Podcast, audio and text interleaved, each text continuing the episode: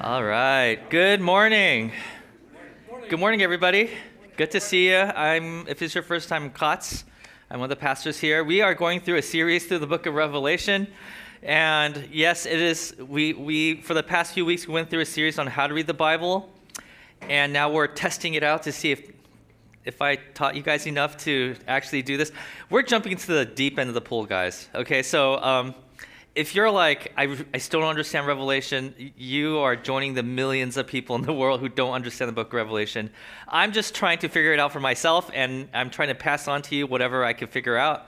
Um, but we are not going to go verse by verse, chapter by chapter, because if we did, we'd be here for another few years, right? So, uh, what we're doing instead is we're just going through themes. There are themes in the book of Revelation, and it's spread throughout the entire book. So it's not like there's one chapter about one, this topic and another chapter on this topic. It's like, it's like uh, I don't know, like a movie or, or like Star Wars, right? They're like, Luke is doing this, meanwhile Yoda is doing this, meanwhile they're doing this, and then there's a swipe screen and they show you what they're doing. It's kind of like that. There's a lot of things happening, and so we're just picking threads from the book of Revelation and talking about them. We're not going to go through every single theme that's in Revelation. Um, but the ones that I thought were kind of interesting, that's what we're going to go over. Okay, so before we begin today's theme, today will be the first theme. Last week was an intro to the book of Revelation. Uh, there's two things I want to go over with you guys because these two things will help you understand um, the way that we're going to approach this book. Okay, the first thing we need to know is this, and I talked about this last week. Revelation was never meant to be read without knowledge of the Old Testament and first century Roman culture.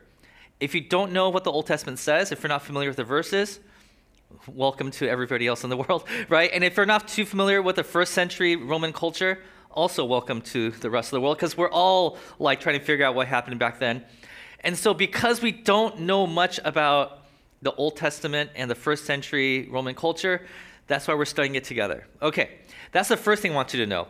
The second thing I want you to know is this idea called hyperlinks. I, I borrowed this term from somebody else. This is not what biblical scholars call this. They call it references, but I'm going to call them hyperlinks because I have a feeling, just an inkling, that you guys are more familiar with websites than you are Bible. Okay, so that's just my guess. So, what are hyperlinks? So, here's a Wikipedia page. If you type in the name Jesus, this is a you know his article. He has his own page. Good for you, Jesus. And as you read, it says Jesus, also referred to as Jesus Christ, Jesus of Nazareth, Nazareth, and several other names and titles. You see it's blue right here? So you would double click on that, and then it gives you a whole article about what names and titles are. And then once you figure that out, you go back into this article and you're reading. It's like, oh, he was a Jewish preacher and a religious leader. So you double click on that hyperlink. It'll take you to another article that tells you what a religious ruler was back then, right? Christianity, world's largest religion. There's all these hyperlinks, right? So this is how we're going to approach a lot of the Bible. This is something that we didn't talk about when we were talking about how to read the Bible. But we're going to be doing a lot of this. The main reason why the book of Revelation is so difficult to understand is because it is filled with hyperlinks. So that's the second thing you need to know. So if you're like, how come we can't just go through the book of Revelation without stopping? It's because there's a whole bunch of things that we need to know before we move to the next word. So today we're looking at the first theme, which is this the lion and the lamb. We just sang about it. The lion and the lamb. You guys, this is one of those titles where you're like, I've heard people talk about the lion and the lamb. It's referring to Jesus, right? Yeah, right. And um, but have you ever stopped to wonder why they call him the lion and the lamb? Right? Because this is a title. These are two titles of Jesus, and a title often gives you a context. So, for example, if somebody says COTS, the father and the pastor. Okay, so it tells you my relational status. Like, okay, so I have kids right? And if it's his pastor, okay, so he's probably a preacher. He, he oversees a congregation, right? It gives you a, a, an idea, a topic, or a, a, category to put me in. And so when the writers of the book of, when the writers of the Bible uses phrases like, "Oh, Jesus is the lion and the lamb," what categories are we talking about? Like, what is the reference that these people are making? So, I'm going to give you the answer right now. These things, these titles right here, is referring to this question How does Jesus win? We talked about how Jesus is a victor, he wins at the end of the story. Well, how does he do that? These titles give you an insight as to how Jesus wins. So, that's what we're going to do today. And today we're going to start from Revelation chapter 5, and we're going to move to different parts of Revelation. Okay, so if you ever read Revelation for yourself, you know, you'll come across those verses and you'll be like, oh, I remember Kotz talking about that. Okay, so let's begin. We talked about this last week, but we're just going to go over it again. I saw, this is John, the writer of Revelation. He says, I saw the right hand of him who sat on the throne, a scroll with writing on both sides and sealed with seven seals. Okay, so he who is sitting on the throne is God the Father. He's holding up a scroll, which we talked about this last week. It's an image of the Roman emperor at the time who held a scroll in his right hand, and that's his statue. He's like, yeah, right? And on the scroll, there are names, his divine names written on it. And this is John's way of saying, well, our God has names of uh, his divine name on both sides, saying like, yeah, his his list is longer. They like to compare size, you know. I don't know why they do that, but okay, right? So they're saying that. Now, this is God the Father sitting on the throne with a scroll in his hand. But there's another meaning to this scroll. If you look through the scriptures in the Old Testament cultures, the scroll also could in- imply that there is a plan that God has for the world, and it's been written on this scroll. And whoever could open this scroll is the one that is going to implement that plan for this world. Okay? So let's keep reading. I saw a mighty angel proclaim in a loud voice, Who is worthy to break the seals and open the scroll? Who is the one that's going to read it out loud and implement what's written on the scroll? Right? Who here is going to unveil the plan for the history of humanity? Where are we going to go from this? The world is broken right now. Who's going to fix it? Well, let's see. But no one in heaven or on earth or under the earth could open the scroll or even look inside it. The, uh, the idea here is this you could have God's perfect plan, and it, like, it's like point, like step one to step 10 written out in front of you. If I were the one to implement it, I would mess it up because I'm not perfect. So here is God's perfect plan for the world. And the question is who is the one that's going to implement it? Who is perfect enough? Who can love perfectly? Who can have pr- the right judgment in every situation? Who is the one that is going to have the responsibility of reading it and then implementing it? So they're looking around. Any any volunteers? Any volunteer? Anybody here that's perfect? Raise your hand if you're per- nobody. Nobody. Next verse. I wept and wept because no one was found who was worthy to open the scroll or look inside it. The question here is Are we destined to be stuck in this broken world for the rest of humanity? Now, the next part is where the story starts to pick up, okay? And I know you're like, whoa, no, it's been thrilling already. Like, what do you mean it's going to? No, it's about to pick up big time. Now, I want you to pay attention because right here, John is first going to hear something and then he's going to see something, okay? Hear something, then hear something. Wait, hear something, then see something. Listen and then look. Okay, here we go. Then one of the elders said to me, so this is what he's hearing Do not weep. See, the lion of the tribe of Judah, the root of David, has triumphed. Okay, this is where we're going to do the hyperlink thing. We're going to double click on the lion of the tribe of Judah because we're like, what does that mean? What is the meaning? What is the story behind that? Okay, the hyperlink will take you to Genesis chapter 49. And before we go there, I want to set, set up the, the story here. There's a guy named Jacob. He has many kids. He has at least 12. He has more, but we'll just say he has 12 sons. And he's, he, his name is now changed to Israel. Jacob, aka Israel, is looking at his sons and he's saying, God has promised me that we are going to be a nation one day. And each of my sons are going to be the leaders of a tribe. So just like the United States has 50 states, Israel has 12 tribes, 12 sections, right? And each of my kids uh, you know, you're, you're already adults. You're not going to see your family turn into a tribe yet, but eventually, each of your families is going to be a tribe. And so now, before I die, Jacob's about to die in this story, I'm going to prophesy over you. I'm going to tell you what you're gonna, your tribe is going to be in the next few generations. Okay, so he looks at his oldest one, Reuben. Hey, Reuben, um, you're the oldest. That means you had all the privileges, you had all the power. But let me tell you, this is my prophecy for you you're going to lose your power. Okay, next. next, Simeon. I, I, here, let me tell you what God has for you and your tribe.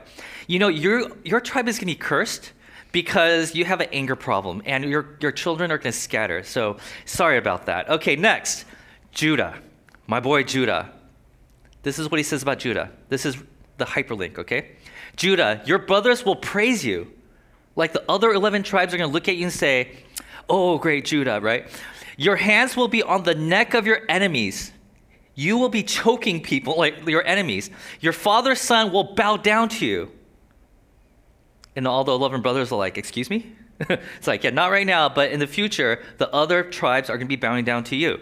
Why? Because you are a lion's cub, Judah. You return from the prey, my son, like a lion. You, uh, he crouches and lies down like a lioness. Who, excuse me, who dares to rouse him? Now, what image comes to mind? Does, does Judah seem like a really nice guy? Do you think the tribe of Judah is like, hey, you know what? You want, you want peace? Let's go over to the tribe of Judah because that's where we're going to find peace. No, no, no, no, no. You're supposed to get this image of a ferocious predator, right? Don't, if he's taking a nap, tiptoe around him because if he wakes up, if you're the one that wakes him up, he's going to eat you for breakfast, right? That's, that's the image you're supposed to get here. Let's keep going. This is his dad telling his son, this is what gonna, your tribe is going to look like. The scepter will not depart from Judah. This is an image of a king. It's like, you are going to be royalty. Nor the ruler's staff from between his feet until he to whom it belongs shall come, and the obedience of the nation shall be his. So, what is he talking about here? They're saying, Judah, your tribe is going to be strong. Military, these are military words. These are, you're, you're going to be strong at war. Now, just imagine a few years after this, the entire nation of Israel falls into slavery. They're in Egypt, okay? And night and, night and day, they're praying to God God, please save us, please save us. And then somewhere along the, that story, somebody reminds, is, remem- is reminded of the story of the prophecy that J- Jacob had for his son Judah, which is, hey, remember how our great, great, great, great, great, great grandfather said to Judah, hey, one day from your tribe is going to be this king and this king is like a lion. And he's going to be choking the enemy while all the other people are bowing down to him. It's like, yeah, it's like that's what we need. Pharaoh has oppressed us long enough. We have the tribe of, we have the lion of the tribe of Judah come, like, coming in one of these days. So let's just make sure that when he comes, that we, we, we roll out the red carpet because we need justice. We're hoping for this warrior king to show up one day who is going to rule with intimidation, with force, and with power because he is a predator. No other nation is going to mess with us once we have the, the, the king of Judah show up one day. So, for a long time, for hundreds and hundreds of years, these people prayed for this lion of Judah to show up. So, when Jesus shows up and he says that he is the Messiah, he is the King of Kings, everybody started thinking that he was going to lead a group of people into war against Rome. And it makes sense because they've been hoping for the lion of Judah to show up, right? Okay, so that's the hyperlink here. So let's go back. So next verse. This is Revelation 5 5 again. The one of the elders said to me, Do not weep. See, the lion of the tribe of Judah, the root of David, has triumphed. So there's a scroll. Who's going to open the scroll? Who's going to control human history? Because right now we're being oppressed by Domitian. What are we going to do? What are we going to do? John hears a voice. Look on the throne. The tribe, like the lion of Judah is there. He's expecting to see a mighty warrior wearing like a, like a shiny breastplate with a sword in his hand with a shield. He's like, yeah, let's go. The, tonight we dine in, in this case, heaven, right? Like, it's like the whole 300 scene. Okay, that's what he's expecting to see. Okay? But then, remember, what he hears and what he sees are two different things. What does he see? Next verse. Oh, oh, sorry. The, okay, this is my summary.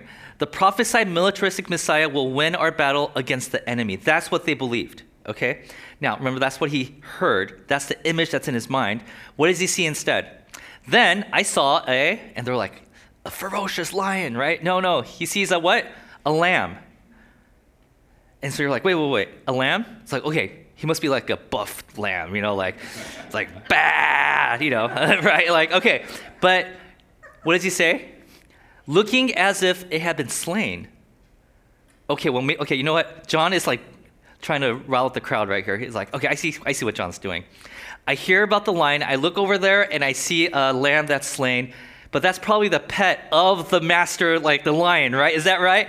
Right? And standing at the center of the throne. Oh no, he's the main. Okay, never mind. Okay, and encircled by the four living creatures and the elders. He's the center of attention here. Wait a minute. Are, wait, are you sure this is the guy they've been waiting for? Because I don't think a slain lamb is going to beat down the Roman Empire. Like how how Are you sure this is the right guy for the job? He's the one that's going to open the scroll and lead us to victory? Are you sure?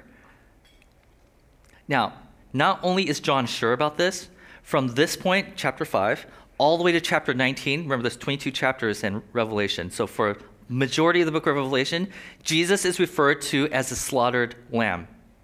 That's his main title for the majority of the book of, uh, book of Revelation. We're going to look at the new title he gets in chapter 19 in a few minutes, but for the majority of this book, he's called the, the lamb that's been slaughtered or slain lamb. And you know, if, if you want to do a hyperlink on the word lamb, you'll find out that comes from the book Exodus. We're not going to get into that right now. Okay.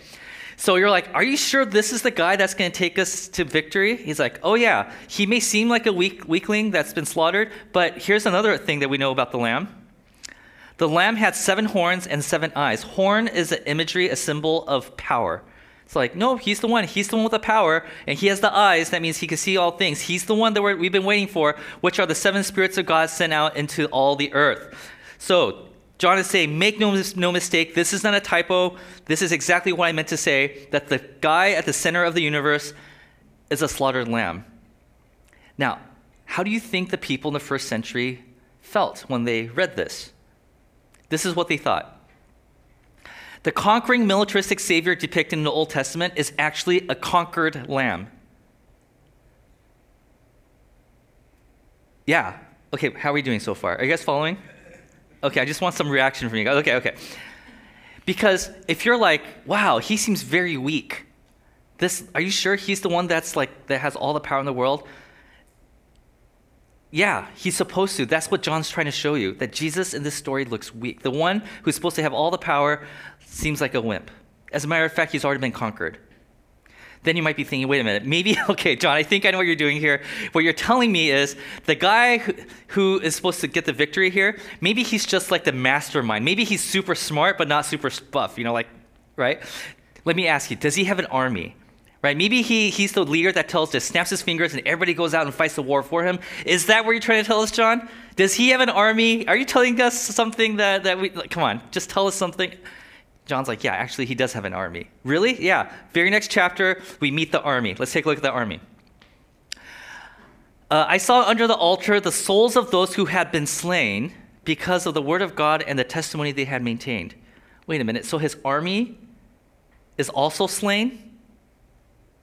They're also slaughtered, they've already lost. These aren't people, okay. If you've seen like the Lord of the Rings, the third one, right? There's like this big ghost army. I don't know what they're called. What they, do you know what they're called? I don't know. But like there's this ghost army, and these are people who fought in wars, and now they're dead, and they brought them back to, from life, and they went and fought the. No. These people are not army people who fought in wars and got, was slain and then they brought him back to life. That's not what this is. These are people who were at homes and the Roman army came in and dragged them out of their homes and slaughtered them. So they have no war experience. These are normal folks like you and me, okay? So you're like, wait a minute, so you're telling me that the general of this army is a slaughtered lamb and his army are a bunch of regular people who have no war experience who are also slaughtered. Got it. Okay. Uh, next verse. Can it get any worse, right? They called out in a loud voice, How long, sovereign Lord, holy and true, until you judge the inhabitants of the earth and avenge our blood? This is their way of saying, We want to demand justice, O Lord. How many more unjust deaths must we tolerate before you do something about it? They're whining, right? And this is the army we're talking about. Their response, uh, the, the lamb's response is this to this question then each of them was given a white robe. Here's a uniform for you to wear while you're complaining, right? And they were told to wait a little longer until a full number of their fellow servants, their brothers and sisters, were killed just as they had been. Why are we letting these bad guys kill all these innocent people? And Jesus is like, here's something for you to wear. This is your team jersey. And um, let's just wait a few more years, days, I don't know, months, and wait for more people to die, just like you've been killed this, this really, this is how we're going to win? Well, here, here's what they're thinking right here. We have an army of people with zero war experience, and our fearless leader is a slaughtered lamb. Really, this is how we're this is how the book of Revelation is going to end. Like, right? like this, this is like no one expected this. I mean, if you read the book of Revelation for yourself, you probably missed the tone of, of this part of, this, of the text. It's like saying, we need a hero. Where is the hero? And then Captain America shows up. Steve Rogers so, shows up, right? You're like, yeah, I heard that Steve Rogers is here. You look over there, and he's a scrawny version before he took the serum that made him strong, right? He's like, hey guys, we're here to fight. Oh, and he has a cast on because he broke his arm already. That's the image that he's trying to paint for us. Yeah, Book of Revelation, right? And then you're like, wait a minute, wait, wait, wait, I got it, I got it you know, God is God of everything, right? So maybe He's going to strike thunder upon these people, and then and then they don't have to go to war because you know, these guys are not fit to fight wars, and the Lamb is definitely already dead almost. So there's no way, right? like. We're not going to go. This is just for show, right, God? Like, there is no war that's going to take place. Ah, I thought you, you had me for a while. Like, no, no, no, no. Chapter 7, let's take a look. Then I heard a number of those who were sealed. Now, this is a huge hyperlink. I'll talk about it in a second. 144,000 from all the tribes of Israel. From the tribe of Judah, 12,000 were sealed. From the tribe of Reuben, 12,000. From Gad, 12,000. Let's keep going. There's a long list here. From the tribe of Asher, 12,000. Naphtali, 12,000. Manasseh, 12,000. Simeon, 12,000. Levi, 12,000. Issachar, 12,000. Uh, Zebulun, 12,000. Joseph, 12,000. And Benjamin, 12,000. Huge hyperlink here. If you were to double click on that, it'll take you to the book of Numbers, chapter 1, where you'll see exactly this text listed for you. What is this hyperlink trying to tell us? In Numbers chapter 1, when they have this long list of tribes with how many people in each, from each tribe, this is a census they were taking before they went to war. This large text right here, this huge hyperlink here, is telling us they are now getting ready for war. So, like, yeah, Jesus is serious. We are going to go to war with these people who have already been slaughtered. That's what's happening here. So you're serious? Like, yeah, we're serious. This is our this is our army, and we're going to go right now.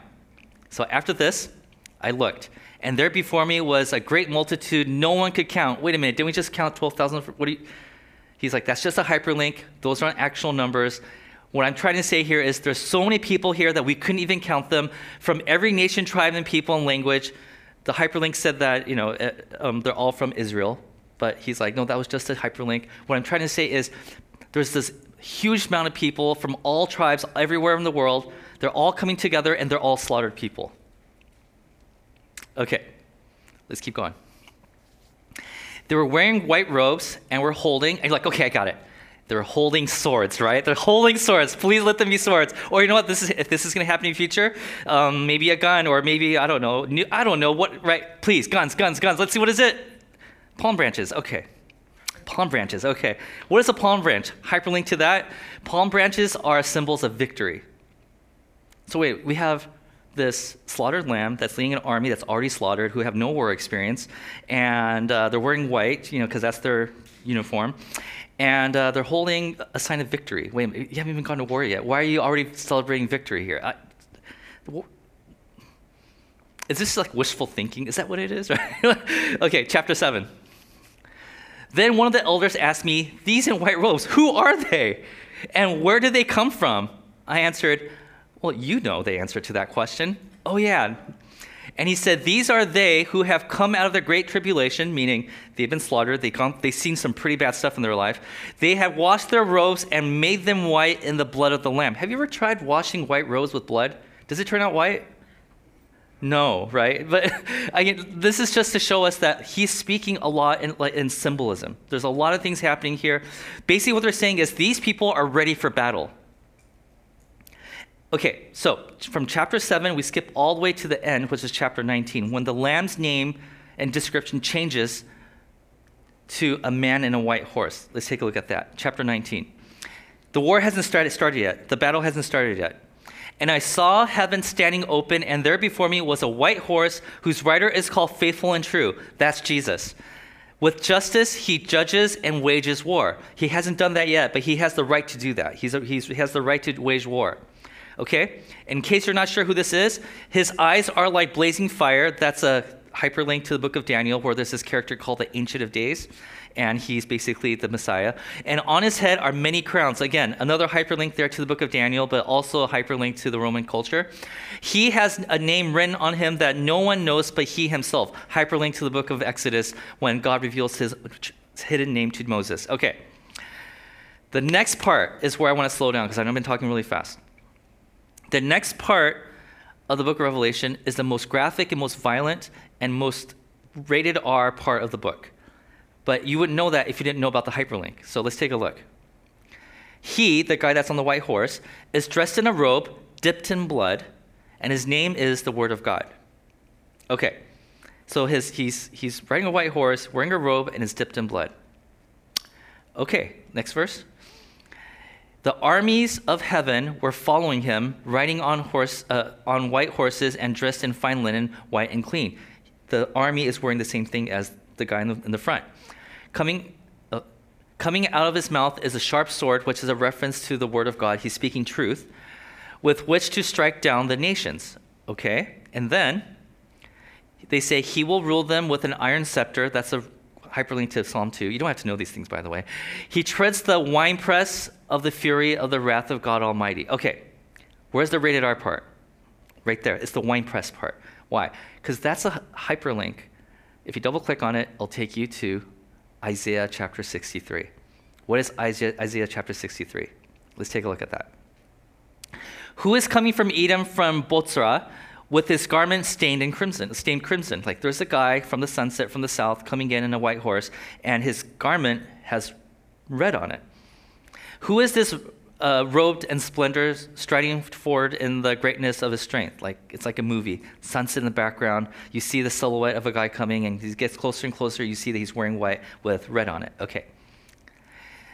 It is I proclaiming victory, mighty to save. And it's like, oh, it's you, it's God, it's the Lord.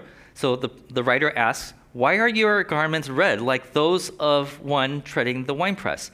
So he's saying this Were you just stomping on some grapes, you know, to make some wine, and some of that just got on your robe? Is that what you were doing? Is that, is, is that what happened?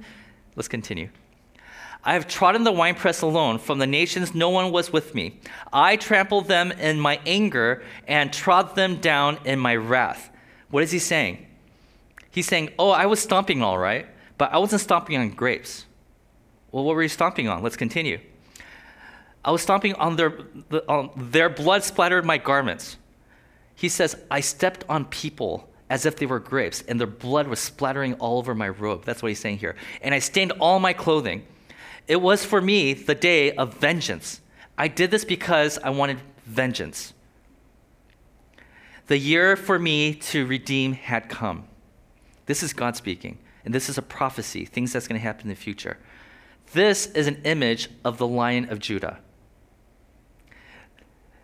These people, these Jews, they have been so oppressed. Right? If it wasn't the Egyptians, it was the Chaldeans. If it was the Chaldeans, it's, it's the Babylonians, it's the Syrians, it's the Greek, it's the Romans. Throughout history, they've been just on the shorter end of the stick and they've been praying, We want the lion of Judah to come. We need vengeance. We need somebody to make the wrong things right. God, when are you going to come and save us? And in one of the prophecies, here's this man in a white horse coming in with a white robe with red on it. And they're like, Were you just stomping graves? He's like, I was stomping people. And as I stomped on them, the blood splattered all over my, um, my white robe. And that's what you're seeing right now. So, when John is in heaven and he's saying, Who is worthy of opening this scroll? And somebody says, Look on the throne, there he is, the lion of Judah, he's expecting to see something like this. And he looks over there with anticipation and finds out it's not him. It's a lion who's been slain. Uh, it's, it's the lamb that's been slain already.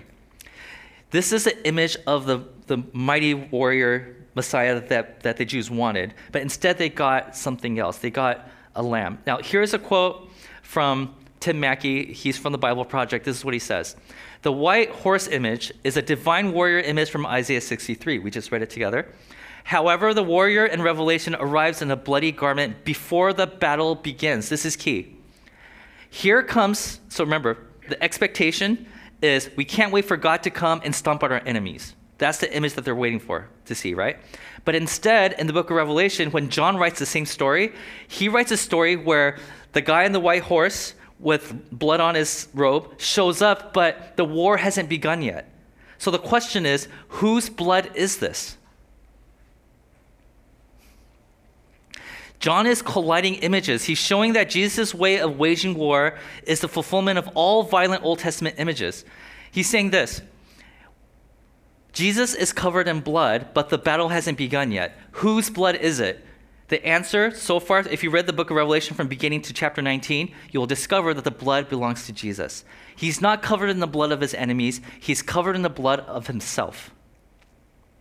He's not here to stomp the enemies, he's here to die for his enemies. He's subverting expectations here.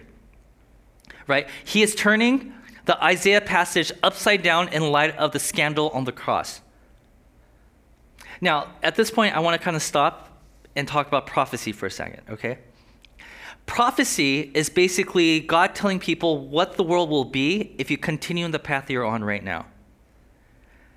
Something interesting happened in our history, which is Jesus died on the cross. All the wrath of God came upon Jesus, and he took the blow for us. What that means is all the things that you heard about the Lion of Judah will not have to happen in the future because Jesus took the hit for us. So, ideally, what John was expecting was hey, in the future, God's going to come and kick some butt because we've been, un- un- we've been persecuted, we've been hurt, right? And so we can't wait until the day of vengeance. And John reminds everybody have you forgotten that Jesus died for our sins? That all the wrath of God landed on his son? So that prophecy doesn't have to happen anymore. We're not living in a world where, in order for us to win, our enemies have to lose. We're now living in an era where if we want to win, we should also pray that our enemies win, that they are also able to experience salvation. What he's saying is Jesus' death on the cross, the slaughtering of the Messiah, has changed the course of history. All wrath and anger is no longer going to be poured out on our enemies. It's going to be poured upon the one we love, who is Jesus. So if we go back to Revelation chapter, chapter 19, this is what it says He is dressed in a robe dipped in blood, his own blood, and his name is the Word of God. So, if you are somebody who grew up in the Old Testament world and you read this passage, you would basically say, like, what, what just happened? Whose blood is this? I thought it would be the, when I read Isaiah 63, I thought it'd be the, the enemy's blood, but you're saying that Jesus is covered in his own blood. Wait, what is John doing here? John took an Old Testament image of victory through violence and subverted it. It's like, right? I think we live in a world where our imaginations have been captured by like superhero movies, right? And war movies and cowboy movies, westerns, where the only way to gain victory is by destroying the enemy, right? But what John is trying to reteach us right now is that Jesus' victory is through self sacrifice, not through conquest. This is why the army of the Lamb is also people who have been slaughtered, covered, covered in their own blood. really, Jesus? Can you really win a war by doing that? Can you really win people by doing that? And this is why, in the very next verse in John, uh, in Revelation 19, this is what it says on his robe, on Jesus' robe, who just slaughtered himself for everybody else. And on the thigh, he has this name written King of Kings and Lord of Lords. He's gone the highest place in the universe, not by conquest, but through selflessness, through love. And this is John's way of saying you want to achieve greatness?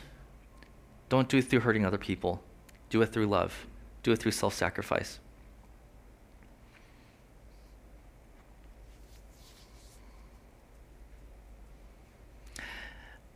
Um, I'll be honest with you guys. Growing up in the church, um, the way that I was taught the Book of Revelation was uh, there was this. I don't. They didn't say this like plainly, but um, there was this underlying uh, tone to the way that I was taught how to read the Book of Gen- uh, Book of Revelation, which is just stay true to God. And on the day that God deals with these people in a violent way, you'll be like, "Oh, I'm so glad I was on Team Jesus." Right? It made me want to look forward to the future when the bad guys got what they deserved right? And we call that justice, right? Like, yeah, that's what we're looking for. Tim Mackie continues, he, he says this about that. Interpretations that nudge us to look forward to a future cat- cataclysm of violence by Jesus is a betrayal of Jesus.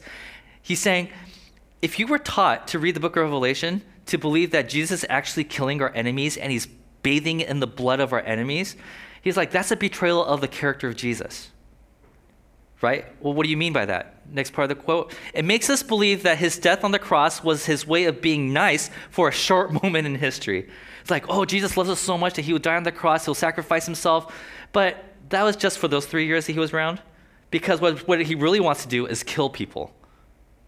Like he's saying, if that's how you've been taught to read the book of Revelation, then it shows his true colors that God is not a loving God, he is a God of vengeance. He is a God that loves to murder people and have everybody celebrate in their, in their blood. He said that is a bad interpretation of the book of Revelation because if you read it that way, then you have to change the way you view Jesus, and that's not who Jesus is. Right? If he uses the threat of death to achieve peace in this world, then he's no better than Domitian. He's no better than the worst war criminal war lords out there, right? Because that's what these people did. They thought the only way to achieve peace in the world is by domination, is by getting people to bow down before him and saying, This is how the world's going to be, now deal with it. Whereas Jesus is de- depicted here as the one who actually sacrifices on behalf of the people he loves. Okay, so that is the theme of the lion and the lamb.